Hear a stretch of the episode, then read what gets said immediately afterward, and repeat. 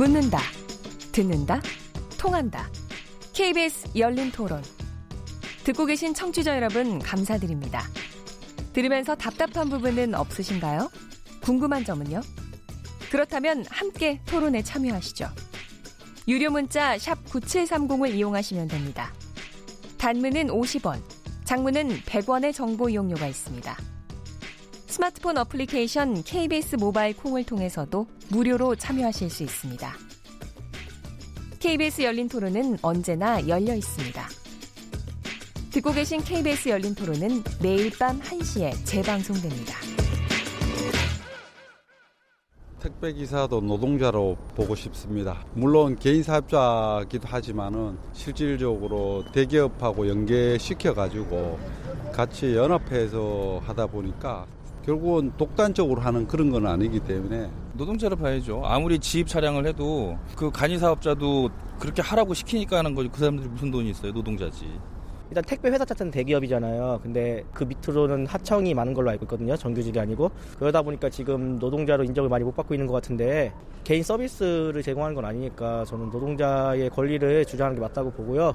택배 노조 인정하고 싶습니다. 왜냐하면 조합을 결성해서 소사업자들 권익을 추구하는 그런 노동자 필요하다고 저는 생각합니다. 일선에서 자기들이 몸으로 뛰어서 일을 하는 사람들인데 노조도 만들어져야죠. 열악하잖아요. 그러니까 그분들을 지켜주기 위한 노조가 있어야 되지 않을까. 힘없는 노동자, 개인 사업자들이 같이 뜻을 모아가지고 그네들의 권리를 주장하는 그런 부분에 대해서 필요하다고 생각이 되죠. 특수 고용직들도 어, 제도를 마련해야 되지 않을까요? 뭐 예를 들어 정년을 정해준다던가 아니면 몇 년 이상이면은 계약을 종신으로 바꾼다던가 특수 고용직에 맞는 제도를 정비하면 좋을 것 같습니다. 네, KBS 열린 토론 목요일 키워드 토크 두 번째 키워드가 택배기사 처우 특수고용직의 노동권 문제인데요. 김남근 변호사님, 손정혜 변호사님, 이웅혁 경찰학과 교수님, 최재은 다음 소프트 이사님 네 분과 함께 하고 있습니다. 어, 명절은 다가옵니다. 그런데 우체국 택배가 얼마 전에 파업을 예고했다가 그 뭐 다행스럽게 택배 노조가 파업을 철회를 했습니다. 하지만 여러 가지 어, 작년에도인가 CJ 대한통운 택배 노조 파업도 있었고요. 이번 기회에 이 특수고용직, 택배기사를 포함하는 특수고용직의 노동권 문제를 좀 고민해 봐야 된다. 이런 생각이 드는데요. 우체국 택배노조가 왜 파업을 하려고 했었는지 파업 철회까지의 상황을 좀 이웅혁 교수님께서 조금 설명을 해 주십시오. 예, 그 어쨌든 지금 큰 틀에서 보면 지금 택배 그 노조하고 이제 과거에 그 CJ 그 어, 대한통운 택배 노조와 그 상황이 지금까지 사실은 문제가 계속 끌고 있었던 것이 가장 큰 이유입니다. 그것의 사실 핵심 자체는 이 택배 그 기사 분들이 과연 근로자이냐 아니냐. 그래서 이것에 관한 그 여러 가지 문제가 완전히 해결되지 않았기 때문에 CJ 측에서도 여러 가지 그 노사와 관련된 협상 자체를 하지 않았다고 하는 점이 가장 큰 문제인 것이고요. 그 건에 관해서는 계속 행정 소송을 통해서 근로자의 지위 또는 그 사용자성, 노동자성을 법적인 판단을 받아보겠다. 그것은 일단 변론을 하고 그러다 보니까 지금 그 택배 그 어, 노조 측에서는 이번에 그 처음으로 우체국 물류 지원단하고 공식적인 소위 말해서 그 협상을 처음 했었다. 이거 네. 상당 부분 이제 의미가 있는 것입니다. 네. 그래서 그 협상의 결과는 주 5일 근무를 이제 하게 하고 여름에 이틀간 휴가를 받고 그다음 노조 사무실을 제공받는 큰 틀에서 보면 소위 그 노조의 정체성 자체를 인정을 받았다라고 하는 것에 이제 의미가 일단 있습니다. 네. 근데 그럼에도 불구하고 법적인 형태는 아직까지 완전히 해결되지 않은 현재 진행 중에 있다. 이렇게 요약을 할 수가 있는 것이고요. 그러다 보니까 명절을 그 어, 앞두고 택배 대란이 일어날 것은 아니었는가 이런 우려가 있었는데 어쨌든 그 노동조합으로서의 나름대로의 지금 우체국 물류 지원단과 노조 간에는 인정이 된 것이다. 여기까지 정리를 할 수 있을 것 같습니다. 네, 네. 바로 저긴데 그러니까 저는 솔직히 이거는 그래요. 아니 우체국의 택배가 무슨 노조 거기가 무슨 별도로 있어서 그건 당연히 공무원들 아니야? 뭐 이러고 생각을 해서 그건 당연히 그냥 노조와 그 그냥 근로기준법에 의해서 다 저게 뭐가 되는 줄 알았더니 그게 아닌 모양이에요. 이게 위탁 택배 노동자들이라면서요. 그러니까 이게 역사 이, 예, 이게 네. 역사가 굉장히 긴 것 같은데 김남근 변호사님 좀 얘기 좀 네. 해주십시오. 네, 역사적으로 보게 되면 특수고용직이 뭔지.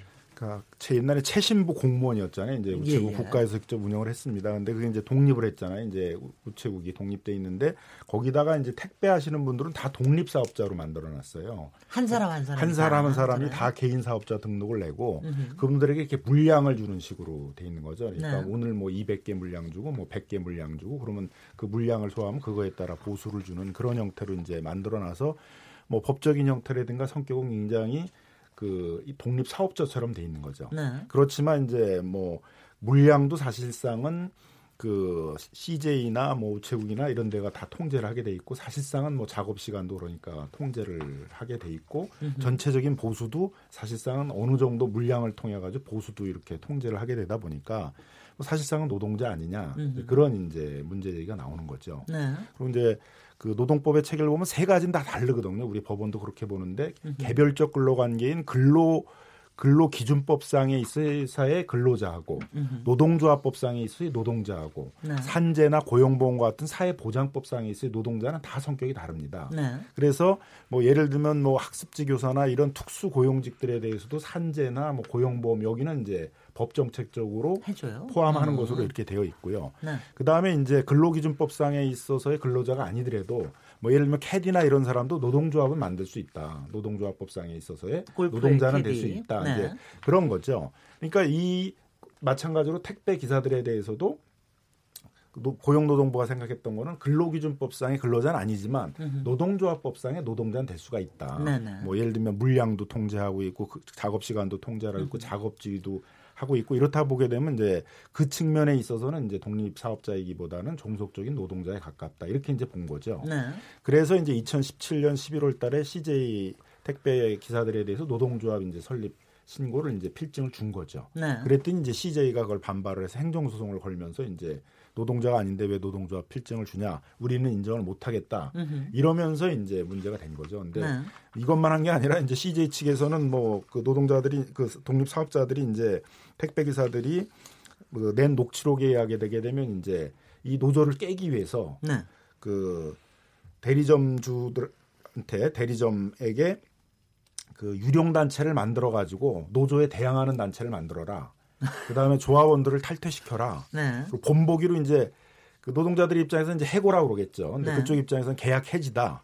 그래서 그 택배 기사와의 그 계약을 해지시키서 본보기를 한번 보여줘라. 뭐 이제 이런 게 나온 것 같아요. 그러니까 네. 만일 이게 노동조합이라면 전형적인 부당 노동이죠. 노동조합을 깨기 위해서 이제 음흠.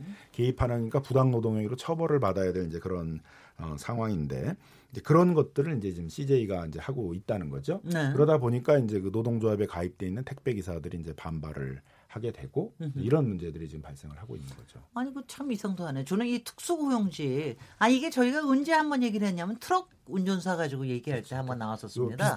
트럭 운전수가 예, 트럭 운전수가 개인 사업자로 돼 있기 때문에 이분들을 그 노동자로 볼 수가 있는 거냐 그것 때문에 나오는 것들을 한번 얘기 그것도 참 이상하다 얘기를 했는데 이게 네. 굉장히 여러 종류라면서요. 아 저는 그 중에. 하나가 방송 작가도 그렇다고 그러더라고요. 그러니까 예를 들면 이제 각종 근로소득세를 내지 않는 사업소득을 내는 5월에 이제 종합소득세 내시는 개인 사업자 등록지 내에서 활동하시는 분 중에도 네. 예를 들면 학원 강사는 근로자니 아니냐 이런 판례도 문제가 되잖아요. 네. 결국은 사업자로 등재되어 있든 음. 각종 근로소득세를 내든 상관없이 실질적으로 지휘 감독을 받고 사용관계, 종속관계가 있다면 근로자로 보거든요. 우리 법원은. 네. 근데 일단 특수근로직 같은 경우는 통상적인 의미의 근로자와 개인 사업자, 자영업자의 이제 중간 형태로 보시면 되는데 이제 말씀하신 것처럼 대표적으로 뭐 캐디 분도 될 수 있는 것이고요. 뭐 여러 형태의 종류가 있지만 그 인원이 200만 명에 이른다는 지금 추산에 어, 이르고 있어요. 그래요? 엄청 많은 네. 거죠. 뭐 보험 설계사부터요. 네. 개인 사업자지만 사실상 지휘 감독을 받으면서 종속 관계가 있는 사람들 중에 근데 이분들이 이제 요구하는 것도 우리도 단체 교섭권을 달라 노조법상 그러니까 근로기준법상 근로자 갖는 모든 권한을 부여달라는 게 아니라 노조법상 단체 교섭 건이라도 주면 노동자들의 어떤 권익 보호의 최소한적인 어떤 협상 권한을 갖고 있지 않겠느냐. 지금 이 택배 기사들도 노조를 설립해서 지금 주장하는 것들이 이제 뭐 수수료 조정이라든가 이런 어떤 직계약으로 그러니까 직접 계약하는 것으로 전환을 해달라던가 또는 뭐 명절 같은데 뭐 일 너무 많을 때 뭐 15만 원의 어떤 보상금, 휴가 뭐 보상 이런 걸 달라 이런 주장이거든요.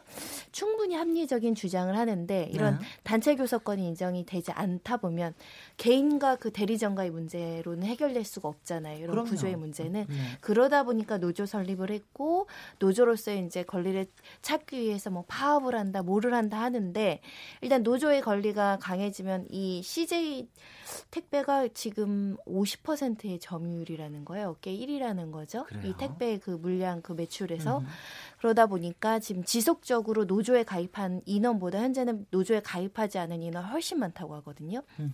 노조에 가입한 사람들 한 700명 정도고요. 비노조 가입한 사람들이 한 10배 이상 되는 것 같습니다. 그러니까 전체 3%만 지금 노조원이라는 거예요. 네. 왜냐하면 이분들은 불이익도 우려가 될 거고 또 뭐 이런 데에 관심이 없는 분들도 있을 것이고 그래서 이 노조원들을 와해시키기 위해서 일단은 업무 방해로 고소한 사건도 있고 음. 그 손실을 끼쳤다고 해서 손해배상 청구도 하고 아까 말씀하신 것처럼 유령 단체를 만들려는 시도를 했다. 이런 여러 가지 이제 핍박을 받고 있다. 아직 확인된 것까지는 아니지만요. 네. 그래서 그런 지금 논란들이 계속되고 있는 와중에 이 노조가 이제 파업하겠다고 했지만 이 설을 앞두고 파업은 하지 않겠다고 철회를 했습니다. 네. 이런 부분들에 대해서 특수 고용직 이런 부분들의 노조 활동 이런 거에 대한 것도 온라인 여론이 있어요. 어, 사실 잘 몰라요. 이 특수고용직에 대해서. 글쎄요. 예, 국민들은 잘 모르고. 네. 이번에 그 택배 관련돼서는 사실 저번에 택시 파업 때 이 부정 여론이 72%였거든요. 그, 그럼요. 어, 네. 근데 이제 이번에 이 택배 관련돼서는 부정 여론이 74%예요. 어, 왜냐면 이제 택시는 뭐 대안이 있잖아요. 글쎄요. 근데 택배는 이게 대안이 없어요. 그럼요. 내가 주문한 물건이 안 오면 정말 나한테는 큰 일, 일이거든요. 사실 제가 택배 분석을 예전에 다른 목적으로 많이 했는데 사실 택배는 우리가 온라인 세상에서 주문도 하고 결제도 하지만 결국에는 이 사람의 손으로 이제 오는 되게 따뜻한 감성이고 좋은 건데 그 직장인들이 사실 월요일 날 주말에 회사 가기 싫잖아요. 어떤 방법을 쓰냐면 금요일 날 온라인 쇼핑으로 월요일 날로 주문을 그 물건을 해버려요. 그 월요일 날 회사 가기가 되게 좋다고 하더라고요. 빨리 기다려지고 네. 그러면서 사실 택배에 대해서 사람들이 이런 좋은 감성을 갖고 있는데 이 택배를 볼모로 설날 앞두고 뭔가 이 파업을 한다는 거에 대해서는 되게 택시 파업보다도 더 안 좋게 받아들이고 있는 것 같아요. 네.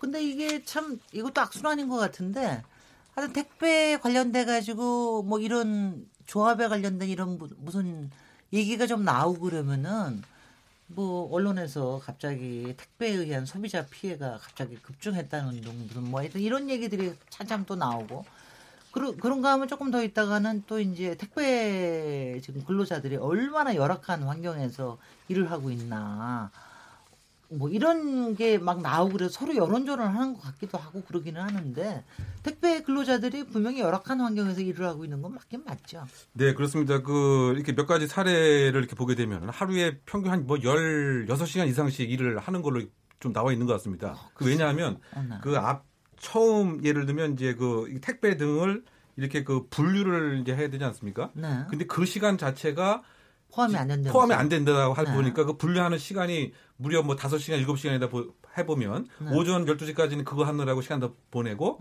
그 다음에 이제 그 밤에 그 택배 이제 그 나르는 시간으로 시간을 하다 보니까 그 수익 구조가 보니까 그 택배 기사분들께서 그 택배 그 물건 한 건당 이제 700원이 이렇게 예, 해당된다는 거죠. 근데 이 700원 안에는 기다리는 대기 시간은 안 들어가 안 들어가 있다 보니까 이렇게 그 소위 말해서 노동 강도가 상당히 지금 강해질 수밖에 없는 상황인 것 같고 네. 지금 그 최 이사님 잠깐 말씀하신 것처럼 우리 그 생활 자체가 택배 중심으로 많이 그 바뀌었기 때문에 그 물동량도 2007년에는 한 8억 8천 건이었는데 작년 현재 23억 박스가 이제 물동량이라는 거죠. 엄청난 그 숫자입니다.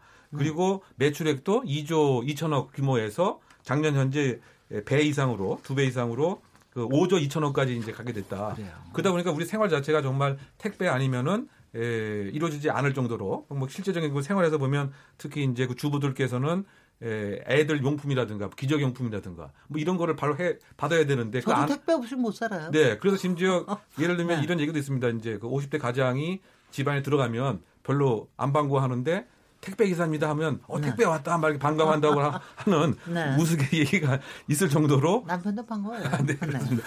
택배가 우리 곳곳 생활에 이렇게 그 있다 보니까 네. 한편으로서는 피해자에 대한 여러 가지 이제 그 여론도 있는 반면 또 택배 기사분들 자체도 노동 강도가 이렇게 너무 좀 심한 것이 아니냐, 열악한 것은 아니냐. 그럼에도 불구하고 어, 근로자성을 제대로 인정받지 못하기 때문에 근로와 관련된 여러 가지 그 노동권 자체는 또 보장 못 받게 되는 이런 그 사각지대적 그 입장에 그 있는 것 같다. 이중적 그 지위가 있다 보니까 말이죠.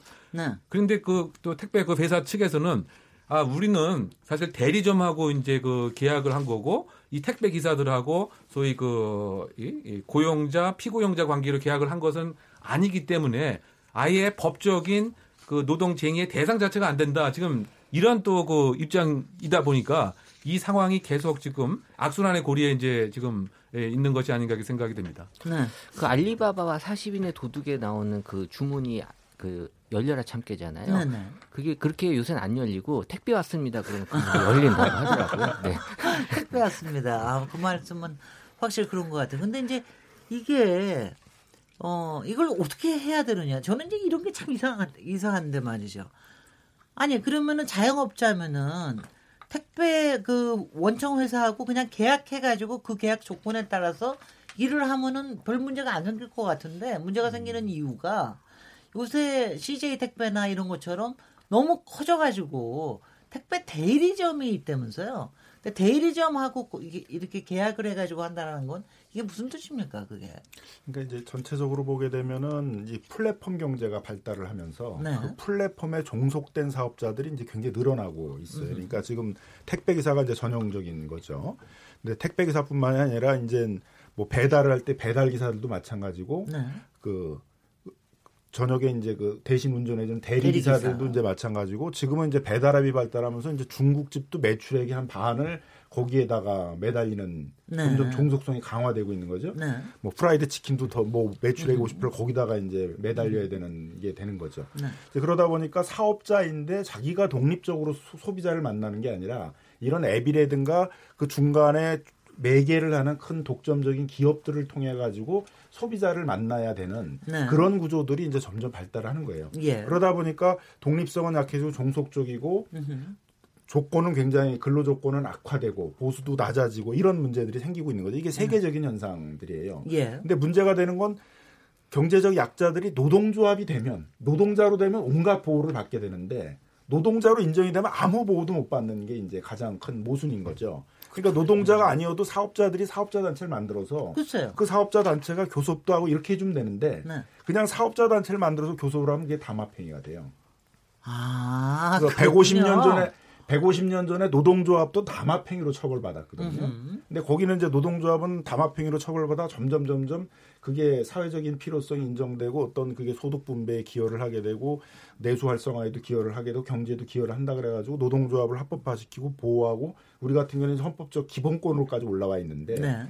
독립사업자에 대해서는 그런 게 아무것도 없다는 음흠. 거죠. 그래서 우리나라에서 유일하게 이제 가맹점만 이제 가맹점 거래 공정화에 관한 법률에 의해서 가맹점주 단체를 만들고 상생교섭이라는 교섭을 할 수 있게 이렇게 돼 있고 네. 나머지들은 그냥 다 허벌판에 있는 거예요. 아. 그러니까 다 전부 다 나는 노동자다. 네. 노동자하고 되고 싶은 거예요. 사업자가 아니라 노동자가 되면 보호받는데 네. 노동자가 아닌 독립사업자가 되면 허벌판에서 아무런 보호도 못 받고 네. 어, 너희들은 그 대기업 플랫폼하고 이제 어허. 대등한 입장이니까 각자 대등하게 해결을 해 계약을 통해 가지고 이런 입장이 되다 보니까 네. 이게 이제 사회적 문제가 되는 거죠. 네. 그래서 이제 미국도 이게 굉장히 문제가 되고 있어요. 그래서 전 미국에 있어서 10개 주에서 이제 소송이 걸렸는데 우버 우버에 있는 드라이버들이 노동자냐 독립사업자냐 그. 소송이에요. 소송의 내용은. 네. 그래서 독립사업자이면은 이제 유류비를 자기가 부담해야 되는 거고 아. 그다음에 노동자면 유류비를 사용자가 부담하게 해야 되잖아요. 일이니까. 그래서 그 유류비를 반환해 달라와 그 다음에 이제 연장 지금 16시간 일한다 그러잖아요. 그 네. 16시간이면 연장 근로수당을 받아야 되잖아요. 네. 연장 근로수당을 달라. 그래서 우버 노동자들이 10개 주에 소송을 걸었어요. 그래서 어떤 주에서는 지금 뭐 조정 합의를 한 데가 있고 뭐 한 개 주에서는 이제 독립사업자다, 노동자는 아니다 이렇게 이제 판정이 났어요. 네. 근데 그게 똑같이 미국 유럽에서도 이제 똑같이 지금 소송이 걸렸는데 유럽에서는 어떻게 났냐면 우버는 단순한 인터넷 플랫폼만이 아니라 transportation 사업자다. 네. 그러니까 거기 있는 우버에 계약을 해가지고 운전을 한 드라이버들은 이제 노동자로서 보호받을 길이 열린 거죠. 네. 유럽에서는 그러니까 나라마다도 이렇게 이제 정책적으로 좀 다르게 되는데 음. 그래서 가장 근본적인 문제는 사업자들한테도 일정한 정도의 단결권과 단체 교섭을 부여해 줘야 된다는 거죠. 네. 그게 이제 지금 공정거래법에서도 공정거래법 19조의 담합행위 규정에서 중소기업들이 거래 조건 중소상공인들이 거래 조건 개선이나 경쟁력 강화를 위해서 단체를 구성하는 경우 교섭을 하는 경우에 있어서는 이제 그 허용을 해주도록 하는. 그런 규정을 지금 하려는 것들이 이제 한 내용인데요. 네. 그래서 세계적으로 이제 이렇게 플랫폼 경제 소비자를 직접 만나지 않고 큰 대기업이나 어떤 플랫폼을 통해서 만나서 종속화돼 있는 사업자들을 어떻게 보호할 것인가가 굉장히 큰 이슈라는 거고요. 네. 독일 같은 데서 그 Industry 4.0을 만들 때는 그 계획 안에는 이렇게 되게 되면 이제 많은 중소 상공인들이 종속성이 강화되면서 열악한 지위에 빠질 거다. 그러니까 그걸 보호하기 위한 대책도 포함돼야 된다는 내용이 있어요. 근데 네. 우리는 자꾸 이제 늦었으니까 빨리 그 4차 산업혁명을 쫓아가야 된다는 얘기만 하지 음흠. 거기서 발생할 수 있는 지금 이와 같은 문제 많은 사람들이 이제 거기에 종속적인 지위로 가게 될 텐데 그들을 어떻게 보호할 것인가에 대한 논의들은 지금 충분하지 못하 그런 이제 상황에 있다는 글쎄요. 거죠. 그런 것 같으네요. 그러니까 아니 그 이거는 확실히 보면 앞으로 앞으로는 이 특수 고용직이라고 하는 게 점점 늘어나면 늘어났지 줄어들 것 같지는 않다는 이런 생각이 드는데. 훨씬 다양한 형태로 나타나는 거죠. 글쎄요. 아니 근데 아니 그건 전 들어도 너무나 이상한 게 아니 왜 노조를 결성을 하면 여러 가지 단체 교섭권이나 이런 거 같은 게 다 되고 처우에 대한 협의를 할 수가 있는데 왜 사업자가 되면은 그게 안 되는지 그걸 법 그걸 법에서 명시를 해줘야 되나요? 그러면 그렇죠. 이제 그 담합행위 그런 처벌에서 벗어나려고 그러게 되면 합법화 시켜줘야 되잖아요. 네, 그런 네. 부분들을. 네. 근데 거기를 지금 못 가고 있는 거죠. 문제는. 네. 근데 이제 예를 들면 프랑스나 이런 데는 그냥 두 개의 union이 있다고 그런단 말이에요. 음흠. 프랑스나 독일은 trade union, 노동조합도 있지만 사업자 union도 있어요. 아 그래요. 사업자 union들이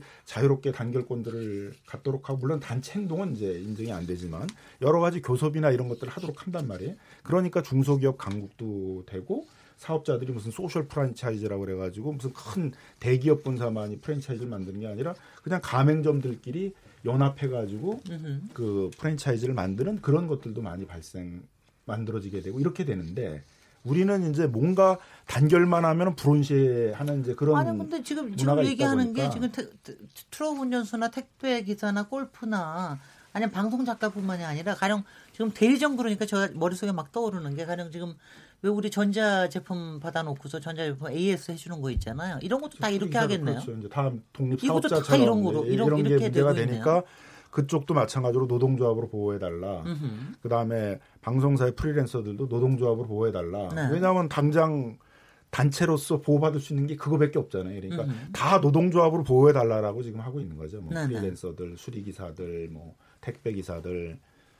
손정희 변호사님은 어떻게 보세요? 이걸 노조로 해가지고서는 인정해가지고 하는 게 맞아요? 아니면은 어, 사업자에 대, 대한 별도의 담합 담합이 아니라 단결권 이런 걸 쪽으로 보장을 해주는 게 그러니까 맞는 사업자 근로자의 기본적인 그 차이점은 독립성을 가지고 자율적으로 자기의 어떤 그 매출이라든가 수익이라든가 그런 것들을 결정할 수 있느냐. 음. 이게 이제 결국 종속성인데 근데 지금 말씀하신 직군들 뭐 방송 작가님들이라든가 택배 기사님들이라는 음. 건 사실상 본인의 노력에 의해서 매출을 그 증진시키는 구조보다는 위에 있는 대기업이나 큰 방송사에 소속돼서 종속성을 가지는 거죠. 글쎄요. 이건 이제 경제적 사회적 종속성이라고 하는데 우리 사회가 더더욱이 규모 경제로 가면서 택배 같은 경우는 요즘에 거의 자영업자의 택배 회사나 소규모의 회사가 살아남을 수 있는 구조가 아닙니다. 이건 대규모의 규모의 경제로 가서 대규모 대기업들도 지금 경쟁에서 기업들도 일부는 지금 퇴출되거나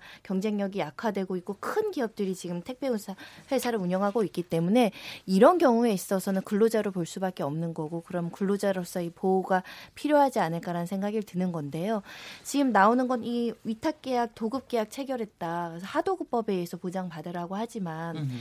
이런 거죠. 사업자와 사업자의 거래가 되려면 어느 정도는 평등하고 대등적인 구조로 계약 관계를 수정할 수 있어야 되지만 지금 택배 회사에 예를 들면 무슨 무슨 통은 무슨 무슨 택배 회사와 그 대리점을 낀 일반 그 택배 기사님들이 대등하게 계약을 할 수 있느냐는 거죠. 그럼요. 대부분 시키면 시키는 대로 계약 조건 정해주면 정해주는 대로 물량을 배정해주면 배정해주는 대로 니들이 이렇게 시간 시간 이렇게 택배 시간도 이렇게 맞춰서 하면 이런 시간대로 대, 그런 그런 것을 종속성이라고 하는 거거든요. 네. 시키는 대로 지휘 감독에 따라서 그러면 택배 기사님들은 사업자로의 보호보다는 사업자보다 노동자가 훨씬 더 보호의 강도가 높거든요. 음. 노, 노동자로서 이렇게 보호를 해줘야 된다. 그리고 이 파업이 논의되는 그 계기가 됐던 거는 이 택배 물류에서 이게 컨베이어 벨트에서 그 분류하시고 하시는 분들에 대한 사망 사건 이 몇 개 있었어요. 네, CJ 택배에서 예, 일어났던 그걸 거죠. 계기로 너무 그 인권 보호라든가 그 너무 그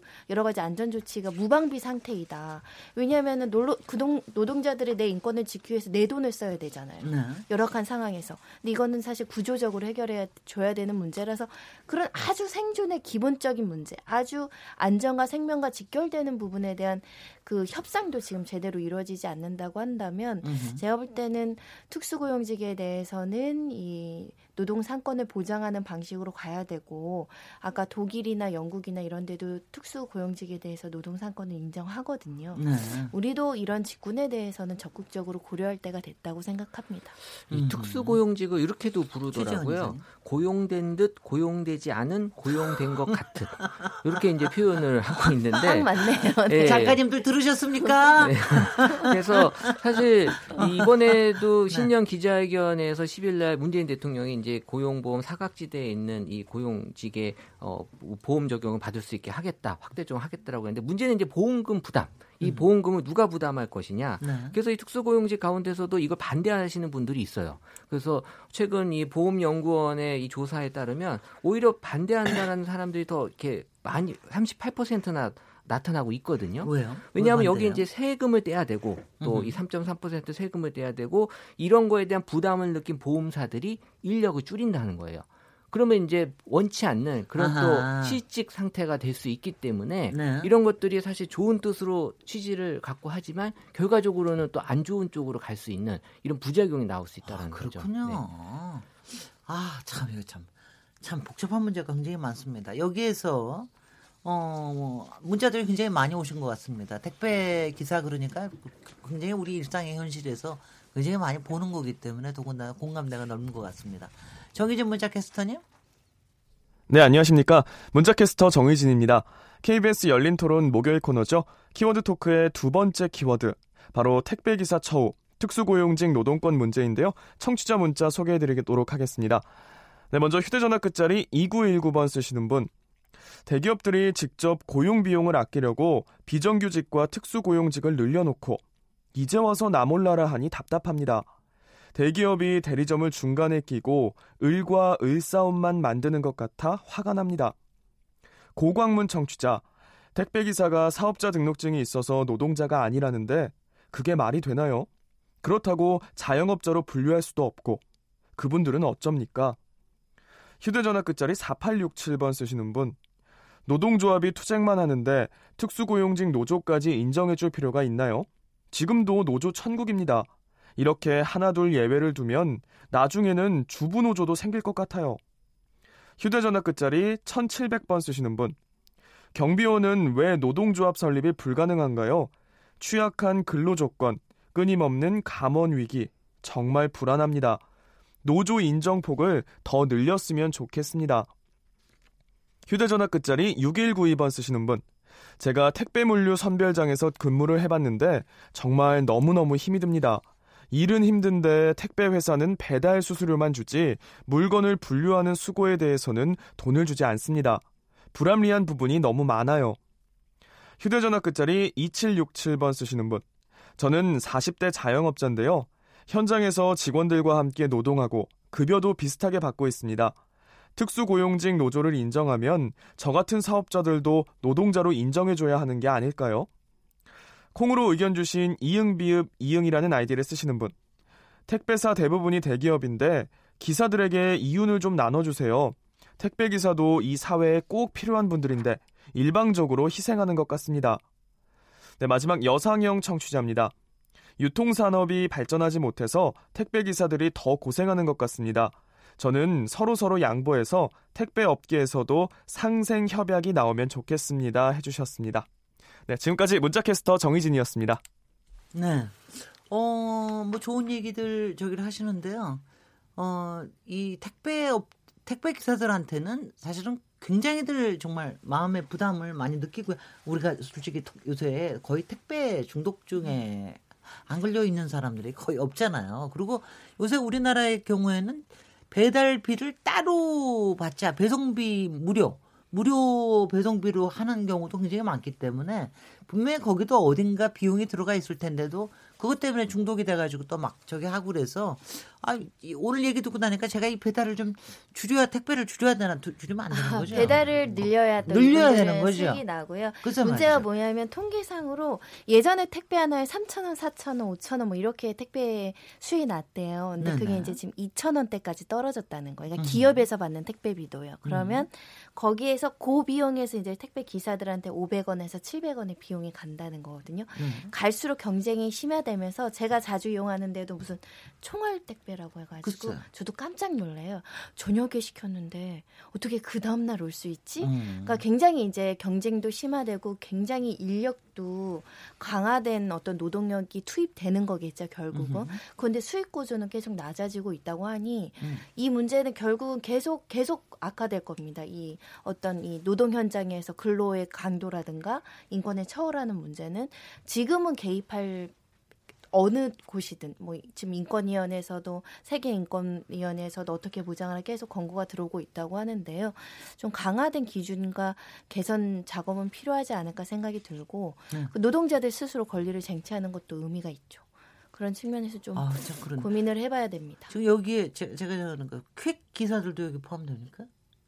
퀵 기사들도 이제 배달 앱에 이렇게 연결이 되게 되면은 그냥 독립 사업자잖아요. 그러니까 독립 사업자죠 노동자가 아니라. 그리고 모든 하든간에 오토바이 타고서 배달해 주시는 분은 거의 속해 있다고 봐야 되겠네요.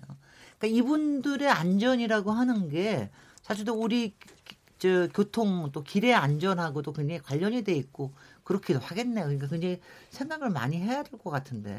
그렇죠. 그러니까 그 이번 택배 관련된 그 안전 사고가 아까 잠깐 언급을 하신 것 같은데 그 작년 그 여름에 네. 그 대전에서 그 아르바이트 하는 그 택배 그 어, 어, 기사가 감전 사고로 이제 사망을 하는 경우가 있었죠. 네. 안전에 관해 상당히 소홀하다 이제 이런 이것도 역시 이제 그 원청에 근무하는 이런 택배 기사 아니었고요. 그리고 같은 달 8월 달에도 과로사로 또 사망을 했고 그다음에 2018년 10월 달에는 그 뒤에 이제 컨테이너 문을 그 닫다가 후진하는 그 택배 기사 그 차량하고 이제 충돌해서 이제 사망을 이제 했기 때문에 그 안전에 관한 것은 그 역시 또 그 위험의 외주화라고 하는 또 이야기가 안 나올 수밖에 나올 수밖에 이제 없는 것인데요. 음. 그러고 나서 그 고용노동부에서 이제 여러 가지 감독 그 어, 등을 해서 이제 그 이 집행 정지에 관한 이제 명령을 하긴 했었는데 그때 이제 해제하기 위해서 그 CJ 그 측에서 이 감전 설비를 뭔가 개선하는 거 그것만 국한돼서 이제 개선을 해서 소위 그 작업 중지 명령은 이제 해제가 됐습니다.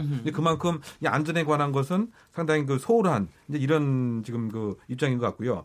그러다 보니까 이런 여러 가지 이제 그 고용노동부에서 정한 것을 위반했을 때 받는 그 과태료의 그 양도 책임을 이렇게 따지게 보면 원청은 별로 없게 되는 꼴이 되겠죠. 그래서 네. 아까 그 유사한 사례에서도 시설 관리에 대해서 650만 원의 과태료를 받았는데 하청 그 대리점에서는 무려 그 6,800만 원을 이제 그 받게 됐다. 그러니까 이것도 아. 무엇인가 위험의 외주자 어, 외주화가 이 택배에 관련된 상황에서도 지금 나타나고 있는 것이고요.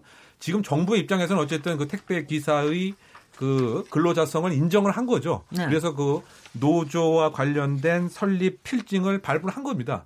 그런데 이것을 이제 그 CJ 등에서는 아 이거는 에, 근로자가 아니고 소위 말해서 에, 각자 사업자다. 개인 사업자이고 더군다나 물량이 많고 적고 이것도 스스로 판단해서 결정하는 이런 것이다. 그래서 근로자성이 정말 없는 것인지에 관한 것을 즉 정부의 판단이 옳은 것이냐 아니면 잘못된 것이냐 이거를 이제 행정소송을 지금 하고 있는 이런 음. 그 상태입니다. 그래서 지금 전반적인 그 법원의 취지 자체는 아까 그 골프장의 업무를 보시는 분- 분들이라든가 전반적으로 실질적인 모습을 봐서 사실상의 에, 글, 에, 고용, 에, 예, 감독 관계, 종속성 관계가 있으면 형식보다는 실질을 보고서 근로자성을 이제 인정을 해야 된다라고 하는 경향이 이 합니다만 네. 이 택시 택배 기사와 관련된 것은 아직 법적인 결론은 안 나왔기 때문에 이것은 좀 더 지켜봐야 할 때인 것 같습니다. 그, 저, 그게 그 소송이 끝이 나야지 어느 만큼의 방향성이 보이게 되는 건가요? 결론 결과론적으로는 소위 어허. 이제 이중적 지위가 지금 있는 상태이기 때문에 네. 정부에서는 근로자성이 더 강하다라고 해서 이, 이 필증을 예, 냈지만. 필증을 냈지만 음흠. 지금 사용자 층에서는 그 정부의 결정이 옳은 것이냐 한번 법적으로 판단을 내렸다. 그래서 그건 좀 예, 기- 지켜봐야 최종 결론이 나올 것 같습니다. 하여튼 문재인 정부, 문재인 대통령하고 이재갑 고용노동부 장관이 특수고용직의 처우를 개선하겠다 하는 큰 방향은 제시를 했는데요. 근데 이게 이제 현실로 올라 그러면 상당히 여러 가지 어, 장애물을 넘어야 될 것 같은데 어떤 좀 사회적 논의가 좀 있어야 되지 않겠어요? 왜냐하면 이런 것들은요, 무슨 뭐 막 피켓 들고 막 나오는 것도 아니고 그러기 때문에 사회적으로 어떤 논의를 만들어가기가 굉장히 어렵다는 이런 생각도 좀 드는데 어떤 게 필요할지 정리 말씀 한 40초 정도씩 좀 해주십시오. 김남근 변호사님. 네, 결국 두 가지가 필요한 것 같습니다. 일단 그 사업자, 자영업자라고 우리가 하는 그 사업자들도 점점 종속성이 강화될 수밖에 없다는 거죠. 그렇습니다. 4차 산업혁명이 이제 진행이 돼서 플랫폼 경제가 발달하면 대부분 다 그 플랫폼에 매달려서 사업을 해야 되는 그런 종속적인 형태의 사업자들이기 때문에 네.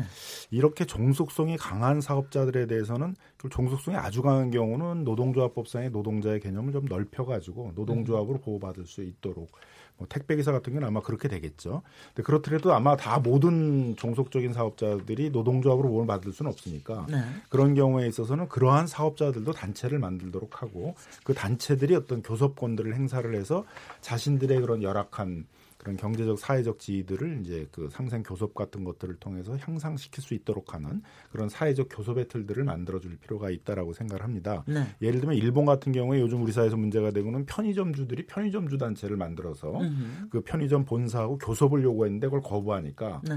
그 일본의 노동위원회에서는 편의점주 단체도 노동조합이다. 노동조합법상에 예, 그러니까 그각 그 편의점 본사가 교섭에 응해라 음흠. 안 응하면은 그건 부당 노동행위여서 음흠. 처벌하겠다 이렇게 한 예들도 있습니다. 예. 그래서 세계적으로도 그렇게 이분법적으로 노동자냐 그다음에 사업자냐. 사업자냐. 를 날로서 노동자인 경우에는 또 상대적으로 과하게 보호해주고 사업자들에 대해서는 그냥 화 황량한 벌판에서 니네 알아서 하라라고 이렇게 하고 있지는 않다는 거죠. 네, 그러니까 알겠습니다. 우리 법원이나 좀 우리 정부도 음흠. 조금 고민을 많이 해서 그런 이분법이 아니라 네. 사업자들에 대해서도 어느 정도는 이제 그런 단체와 단체 교섭권을 부여하는 방향으로 네. 그렇게 정책을 필 필요가 있다고 생각이 듭니다. 최재원 이사. 네, 이 택배라는 분야도 지금 기술과 접목해서 이제 스마트 택배라는 또 인간의 영역보다는 이제 기술의 영역을 넘어가거든요. 그래서 음. 아마존은 미국에서 지금 일부 지역을 대상으로 이제 로봇이 배달하는 걸 하고 있는데 사실 뭐 국가가 이런 사회 안전망 확충하는 것도 좋지만 결과적으로는 이게 좋은 쪽으로 다 나가야 되는 그런 선한 의도가 선한 결과를 가져갈 수 있게 만들어줘야 될 것 같습니다. 네 네. 손정희 변호사님. 결국 이 문제가 등장하는 것은 어, 너무 불리한 계약 구조로서 일방적인 을에게 희생을 시킨다는 거죠. 일방적인 해고의 문제라든가 계약의 어떤 불리한 변경이라든가 뭐 임금 체불의 문제라든가 뭐 의무 없는 노무 강요를 시킨다든가 이런 여러 가지 불리한 사회 구조 속에서 이런 문제가 야기된다라고 생각하면 그 실질의 중심을 둬서 아무리 뭐 사업자 등록을 해- 했다던가 이런 형식에 구애되지 말고 실질적으로 일을 하고 돈을 받는 거고 그 일을 주는 사람이 고정화되어 있고 그 사람한테 지휘 감독을 받는다고 한다면 다른 근로자랑 차별할 이유는 없다. 네. 예, 정당한 차별이 아니기 때문에 노동 상권은 보장이 돼야 되는 것이고요. 이미 우리 국가인권위원회에서 이 노조법 바꿔라. 까지 권고가 나온 상태이기 때문에 국가인권위원회의 결정과 권고를 존중할 필요가 있지 않나 합니다. 이용혁 교수님. 네, 그 국내 택배 그 사업의 그 점유율을 보면은 한 다섯 개그 회사가 딱 잡고 있는 것 같습니다. 아까 말씀 나눈 CJ 대한통운 에서 한진 그리고 한 세 개 정도 더 있는데 86%입니다. 네. 그런데 실질적으로 이런 그 택배 업무들을 하는 것은 대리점 그 소장님들하고 개인 사업자들인 거죠. 그렇죠. 그러다 보니까 예, 형식적으로는 법인 대 법인 그리고 법인 대 사업자의 계약이기 때문에 예, 근로자성을 볼 수는 없지만 실질적으로 보면 안 그런 거죠. 그렇죠. 그래서 그 노동 그 상권을 보- 어, 보호하기 위해서는 법적인 판단도 형식성보다는 실질성에 중점을 둬서 판단을 해서 이와 같은 그 택배 기사들의 열악한 근무 조건 같은 것이 좀 향상돼야 될 것 같고요. 아까 우리가 말씀 나눈 바와 같이 생활 형태가 계속 그 택배의 중심적인 이런 사회가 되다 보니까 그 거꾸로 얘기하면 택배 물량은 늘어나는데 노동 강도는 더 늘어나는 거죠. 근데 이 사각지대적 입장에서 그 택배 그 어, 어, 기사님들의 그 안전에 대한 담보 상당히 부족하기 때문에 이런 것에 대한 에, 대폭적인 보강이 법적 판단을 통해서 꼭 이루어져야 된다 생각됩니다. 어, 정말 그런 것 같습니다. 특수고용직에 대해서 깊이 생각해 봐야 되는 시간, 시간을 가져야겠습니다. 토론에 참석해 주신 김남근 변호사님, 손정혜 변호사님, 이웅익 건국대 경찰학과 교수님, 최재원 다음 소프트 이사님 감사드리고요. 저는 내일 7시 20분에 다시 돌아오도록 하겠습니다. 감사합니다. 네. 네, 감사합니다. 감사합니다.